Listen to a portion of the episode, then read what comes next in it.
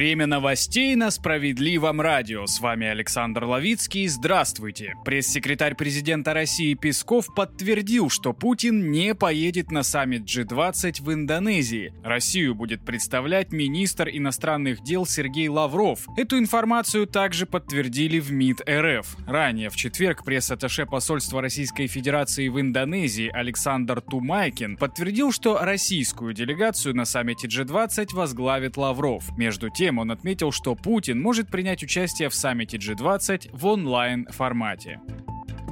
Госдума одобрила закон, дающий добровольцам статус ветерана боевых действий. Депутаты Госдумы приняли в третьем заключительном чтении законопроект о статусе ветерана боевых действий для добровольцев, участвующих в спецоперации на Украине. Об этом сообщается на сайте Нижней Палаты Парламента. Документ наделяет статусом ветерана боевых действий лица, которые поступили в созданные по решению государственной власти РФ добровольческие формирования, содействующие выполнению задач в ходе ходе СВО. Согласно закону, отныне добровольцы и члены их семей, как и военнослужащие вооруженных сил Российской Федерации, будут пользоваться установленными законом льготами и мерами социальной поддержки, отметили в Госдуме. Законопроект парламентарии одобрили единогласно, признав его справедливым. Соответствующий документ вступает в силу с момента его опубликования.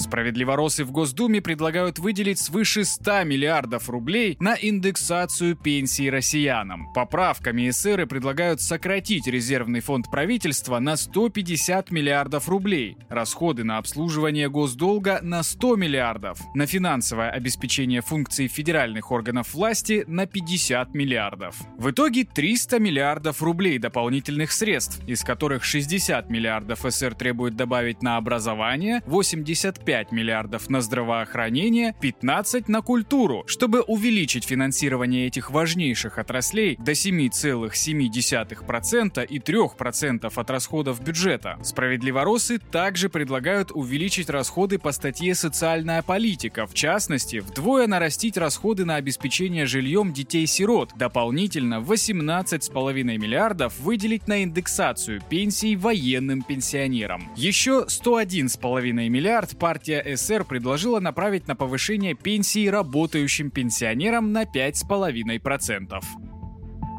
В Китае усилилась новая волна коронавируса. В Китае зафиксировали ускорение и увеличение масштабов распространения инфекции. По данным Государственного комитета по вопросам гигиены и здравоохранения, за прошедшие сутки в КНР выявили свыше 10 тысяч новых случаев инфицирования. Это более чем в два с половиной раза больше, чем неделю назад. Всего же под наблюдением китайских врачей на сегодняшний день находятся 61 с половиной тысяча пациентов с подтвержденным зараженным коронавирусом. 85% из них бессимптомники, а вот летальных исходов от коронавирусной инфекции не было в Китае с 27 мая.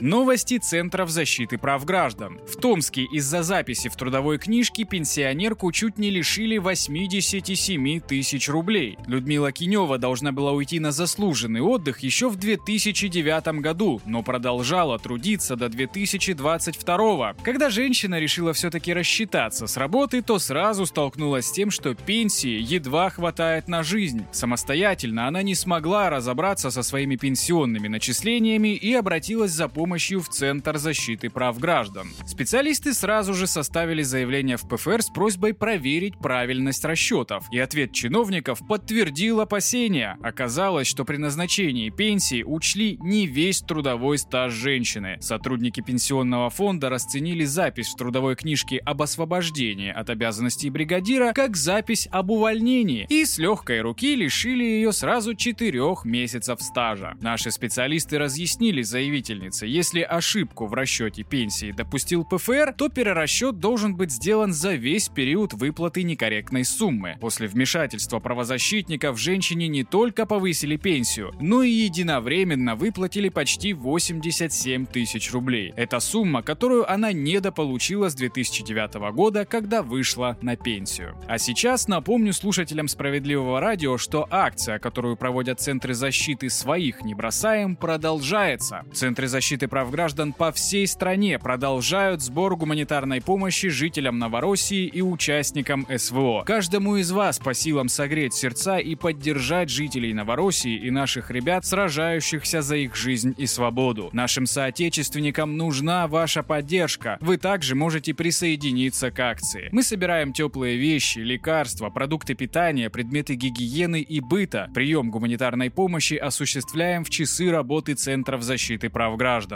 Найти ближайший центр в вашем городе можно на сайте справедливо.центр или позвонив по телефону горячей линии 8 800 755 5577. Информационный выпуск завершен. С вами был Александр Лавицкий. Оставайтесь с нами, слушайте «Справедливое радио».